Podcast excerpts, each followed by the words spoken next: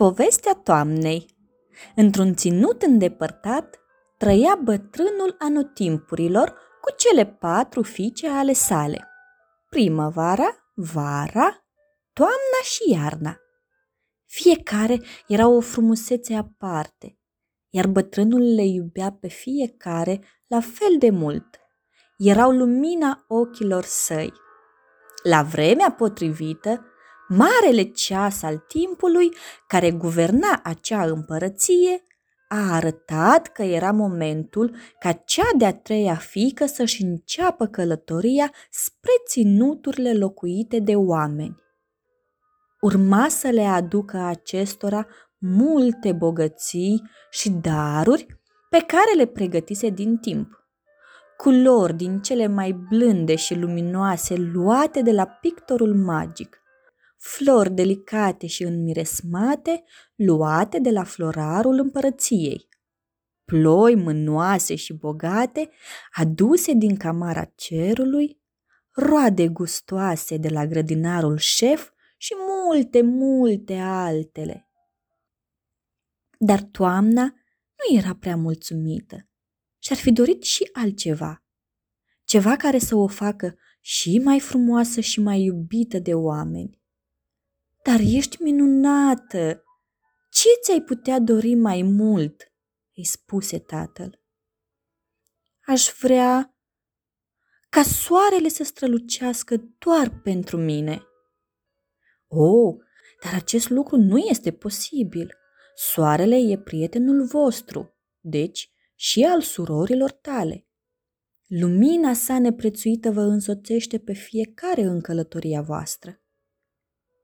Dar eu, eu vreau ca soarele să fie doar al meu. De fapt, să fiu chiar eu soarele. Ce gând mai e și ăsta? întreabă mirat bătrânul anotimpurilor. Ți-am explicat. Frumusețea ta e dată de veșmintele deosebite pe care le porți și toate darurile cu care ești împodobită. Dacă nu vrei să-mi faci pe plac și să poruncești soarelui ce ți-am zis, atunci anul acesta nu mai plec în călătorie și nu-mi pasă ce vor crede oamenii. Văzând că fica sa rămâne îndărătnică în hotărârea sa și nu putu să facă nimic pentru a o îndupleca, bătrânul se retrase pentru a cugeta. Fica sa devenise mândră și foarte aprigă în dorințele ei.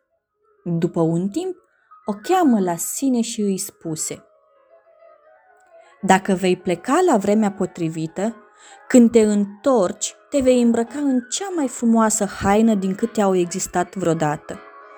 E o haină cum nu există alta pe lume. Dar ai de făcut un singur lucru, să aduni în coșul tău toate razele de soare și când le vei strânge pe toate, vei străluci mai frumos ca niciodată, căci vei fi îmbrăcată în haina soarelui. Și de atunci, toamna încearcă în fiecare an să adune cât mai multe raze de soare pentru a primi de la tatăl său haina cea minunată.